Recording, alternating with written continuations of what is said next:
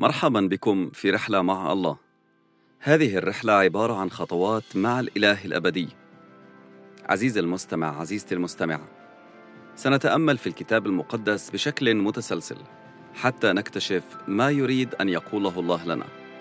تأمل اليوم في أعمال الرسل الإصحاح العشرين ومن العدد الخامس والعشرين حتى العدد الثامن والثلاثين.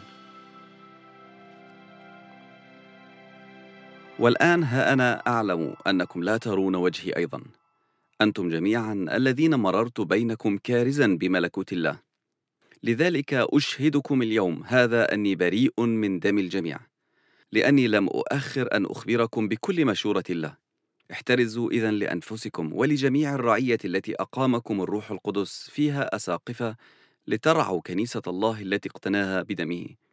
لأني أعلم هذا أنه بعد ذهابي سيدخل بينكم ذئاب خاطفة لا تشفق على الرعية. ومنكم أنتم سيقوم رجال يتكلمون بأمور ملتوية ليجتذبوا التلاميذ وراءهم. لذلك اسهروا متذكرين أني ثلاث سنين ليلا ونهارا لم أفتر عن أن أنذر بدموع كل واحد. والآن أستودعكم يا إخوتي لله ولكلمة نعمته القادرة أن تبنيكم وتعطيكم ميراثا مع جميع المقدسين. فضة أو ذهب أو لباس أحد لم أشتهي. أنتم تعلمون أن حاجاتي وحاجات الذين معي خدمتها هاتان اليدان. في كل شيء أريتكم أنه هكذا ينبغي أنكم تتعبون وتعضدون الضعفاء. متذكرين كلمات الرب يسوع أنه قال مغبوط هو العطاء أكثر من الأخذ. ولما قال هذا جثى على ركبتيه مع جميعهم وصلى. وكان بكاء عظيم من الجميع. ووقعوا على عنق بولس يقبلونه متوجعين ولا سيما من الكلمة التي قالها إنهم لن يروا وجهه أيضا ثم شيعوه إلى السفينة. تخيل أنك أنت تسمع هذه الجملة. أنا بشهدكم اليوم إني بريء من دم الجميع. كلمة قوية جدا كلمة بتوري حياة وموت. صح ولا لأ؟ بيقول لأهل كنيسة أفسس أساقفة كنيسة أفسس أنا بريء اليوم من دم الجميع وأنتوا كمان شهود على هذا لأني لمدة ثلاث سنوات أنا كنت بعلم بينكم في أمور الله وما خبيت ولا شيء عنكم أبدا ما تأخرت اهتميت فيكم واحد واحد. وبيوصيهم إنه هم نفسهم يعملوا نفس الشيء في الرعية اللي الله تمنهم عليها. بولس كان ماخذ الناس جد. كان شايف كنيسة الله إنه قيمتها قيمة دم المسيح. المسيح مات على الصليب علشان غفران وخلاص النفوس خلاص الناس من الخطايا والذنوب حتى يشتريهم من الخطية يشتريهم من العالم حتى يكونوا إله خاصته عروسه. أولاد الله بالتبني. عيلة الله. وكان مدرك إنه لو هو ما قامش بدوره على أفضل وجه هو مسؤول أمام الله عن هدول الناس. رح يقدم حساب عنهم. ليش؟ لأنه الله أعطاهم لإله كأمانة. في رسالة تيموثاوس الثانية الإصحاح الثاني والعدد الثاني الرسول بولس بيقول لتيموثاوس تلميذه بيقول له وما سمعته مني بشهود كثيرين أودعه أناسا أمناء يكونون أكفاء أن يعلموا آخرين أيضا.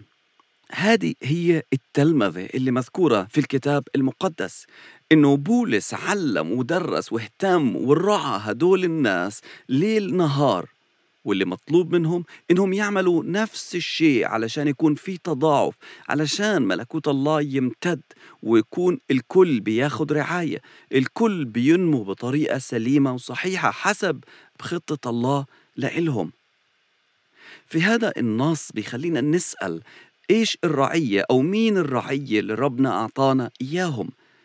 بولس بيحكي مع أساقفة الكنيسة اللي واضح الرعية تبعتهم اللي هم الشعب الكنيسة. ممكن تكون أنت مش راعي كنيسة لكن ممكن تكون أب. هل عارف أنه أولادك زوجتك رعيتك من عند الله؟ وأنت أمام الله مسؤول عن تدريبهم مسؤول عن تنميتهم والاستثمار فيهم روحيا؟ أنا بصلي إنه أنت كمان تقدر تقول هاي الكلمات. إن أنا عملت كل شيء بقدر أعمله. نهار وليل سهرت عليهم حتى إنهم يعرفوا الله ويعيشوا في مخافته. هذا هو أول شيء مطلوب منا أمام الله إن إحنا نتأكد إنه عائلاتنا أولادنا زوجاتنا بيكبروا في مخافة الله أمورهم متسددة وهم بيعرفوا الله كل يوم أحسن من اليوم اللي قبله. أنا بصلي هذا مش بس لإلك لكن كمان لإلي. الحياة مع الله التلمذة والتعلم وكمان اللي إحنا بناخده ننقله للناس اللي الله استأمنا عليهم. هذا أسلوب حياة. هذا ما بينتهيش لكنه بيكمل طول ما إحنا موجودين على هذه الأرض. لو أنت ما عندكش حدا بيتلمذك لو أنت ما عندكش حدا يعلمك يستثمر في حياتك دور على حد. أكيد الله عنده حدا يكون بيستثمر في حياتك عارف ليش؟ لأنه الله كمان شايف الناس اللي أنت راح تكون بتستثمر في حياتهم فمهتم جدا أنك أنت تكون بتاكل كويس وبتكبر كويس عشان الناس اللي الله حطهم أو راح يحطهم في حياتك كمان يكون عندهم هذه الفرصة الله شايف الصورة كلياتها مش شايف بس الموقف والزمن اللي أنا موجود فيه لكن شايف المستقبل كله وكل الناس في نفس الوقت. ولو انت عندك حدا بيتلمذك وبيستثمر في حياتك دور على حدا. أمين. كفء إنك انت تستثمر في حياته علشان هو يعمل كمان نفس الشيء. أمين.